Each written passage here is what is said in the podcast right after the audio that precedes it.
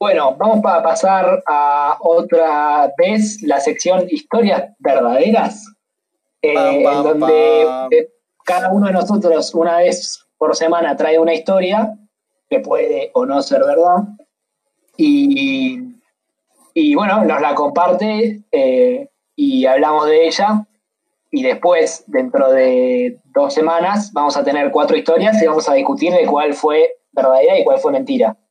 Entonces, hoy le toca a mi compañero y amigo Juan Ignacio Rey. Ahí está. Eh, bueno.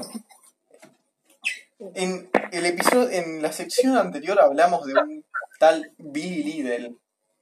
Alguien Sí. que era un modelo a seguir, no sé, había sido piloto, había estudiado no sé cuántas carreras y además era jugador de fútbol. Eh, yo les voy a traer algo un poco contrapuesto. A ver, Hoy voy a hablar de Troy Bagel. Eh, Troy Baker.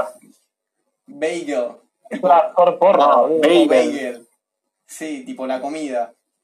Sí, ya me di cuenta. Bueno, como se darán cuenta, es inglés. Eh, Eh, yo no asumo. bueno, eh, tengo acá un textito para no olvidarme de nada. Primero que todo quiero aclarar que me sorprende el esmero que me puse en preparar esta pequeña biografía. Eh, O sea, ¿porque la buscaste mucho o...? que el esmero que puse en preparar, no, no voy a decir nada. Troy Bagel fue un exfutbolista que destacó por su agresividad. Nació en Reino Unido, en la región de Watford. Pero de qué años, qué años jugó. Mangá, ahí te digo. En, Eh, pero en decís, eh, se destacó por su 1965. agresividad y yo que sé que era agresivo de qué Pará, años. nació en 1965. Estuvo en las O sea- interiores del Watford, pero lo expulsaron porque dejó hospitalizado a un compañero. Unos años más tarde, lo bueno, fue pasó por Suecia, por, por otros países, intentando solucionar un par de problemas familiares, pero a la altura de, de los 20 volvió ¿Cómo, a cómo? Esperá, no podés pasarlo así nomás. ¿Qué problemas familiares tuvo? que tuvo problemas familiares que digamos que no se llevaba muy bien, inventar. no se llevaba muy bien con su viejo y la vieja también estaba mal económicamente y en algunos momentos se fueron a buscar laburo a otro país. Intentó con el fútbol en otros países, pero tampoco le fue muy bien. Jugó en unos equipos de mierda de Suecia. Ok. Eh, bueno, cuando volvió a Inglaterra, que era alrededor de los 20, fichó por el Wimbledon Football Club. Y parece que en ese momento coincidió con otro par de jugadores agresivos y jugaban tipo tan con tanta tanto coraje, tanto pudor que se los conocía como The Crazy Gang. Mira. Mira. No, no, no pueden buscar nada. una película porno. No pueden buscar nada, eh. Se los conocía como The Crazy Gang por la demencia que presentaban algunos de sus jugadores. En 1988 le ganó la final de la FA Cup al Liverpool. Y por su buena actuación en la siguiente temporada lo fichó el Arsenal. Ah, mierda. Sin destacar mucho, también pasó por el Sheffield y el Chelsea. Siempre jugó en Inglaterra. Eh, jugaba de 5, era bastante brusco. siempre jugó en Inglaterra excepto los años que jugó en Suecia, ¿no? Claro, pero eso no fue tan profesional, porque- por así decir. Eh, Ok. pero en su etapa profesional fue siempre en Inglaterra. Ah, listo. Eh, no hizo muchos goles, pero sí se lo destacó y resaltó por lo brusco que era. Para el final de su carrera tenía más de 300 partidos jugados y un total de 12 tarjetas rojas en la Premier League. Superado poquito. hoy solo por Roy Keane. ¿Sí? Ah, yo pensé que otra persona tenía el récord, pero bueno, ok. Eh, era un buen bilardista, se podría decir. Imagínense que juega defensa y siempre que tenía la opción le metía el dedito a los rivales y en algunos casos se dice que hasta le apretaba los huevos. No. Eh, eh, no se mete con la, la, la, huevo de otra persona, no, no. Yo te dije que esto cada vez era más. Bueno, no voy a repetir. ¿Qué, qué, qué querés decir? Te está, Yo, yo lo diciendo, repetí demasiadas veces. te está diciendo que es una porno hace cinco frases. Algunas frases que lo identifican son: ganar no es lo importante, siempre hay tanto que ganes. O Ah, otra es una de esas personas. Sí, es una de esas. Otra frase es: cuando me entero que algún rival le ha dejado a la mujer, yo procuro recordárselo en el campo. Es un tipazo. Eh, Sí. Era, era tan su nivel de agresividad que muchos lo consideran como el futbolista más violento de la historia. Un dato de color es que en un partido, tras haber hecho todos los cambios, expulsaron al arquero de su equipo y le tocó a Troy ir al arco. Se comió tres goles. No, esa misma noche participó en una pelea en las afueras de un bar. ¿Cómo? ¿Esa misma noche? Esa misma noche.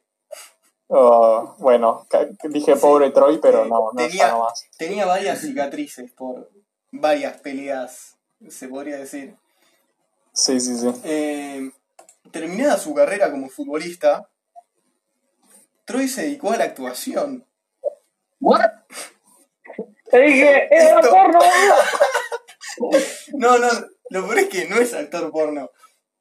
Y tuvo mucho éxito. Estoy seguro de que vieron más de una película en la que él apareció. Eh, en, una, en una entrevista le preguntaron si prefería volver a jugar en Wembley o ganar el Oscar. Y él respondió que ya jugó en Wembley y le ganó la FA Cup al Liverpool y que ahora va por el Oscar. Eh, papeles idea es que no estuvo muy cerca. No. Y esto se ve tal vez en parte a que sus papeles no fueron muy variados, se limitó a la acción y a o a interpretar personajes agresivos slash peligrosos. Tipo actuando en...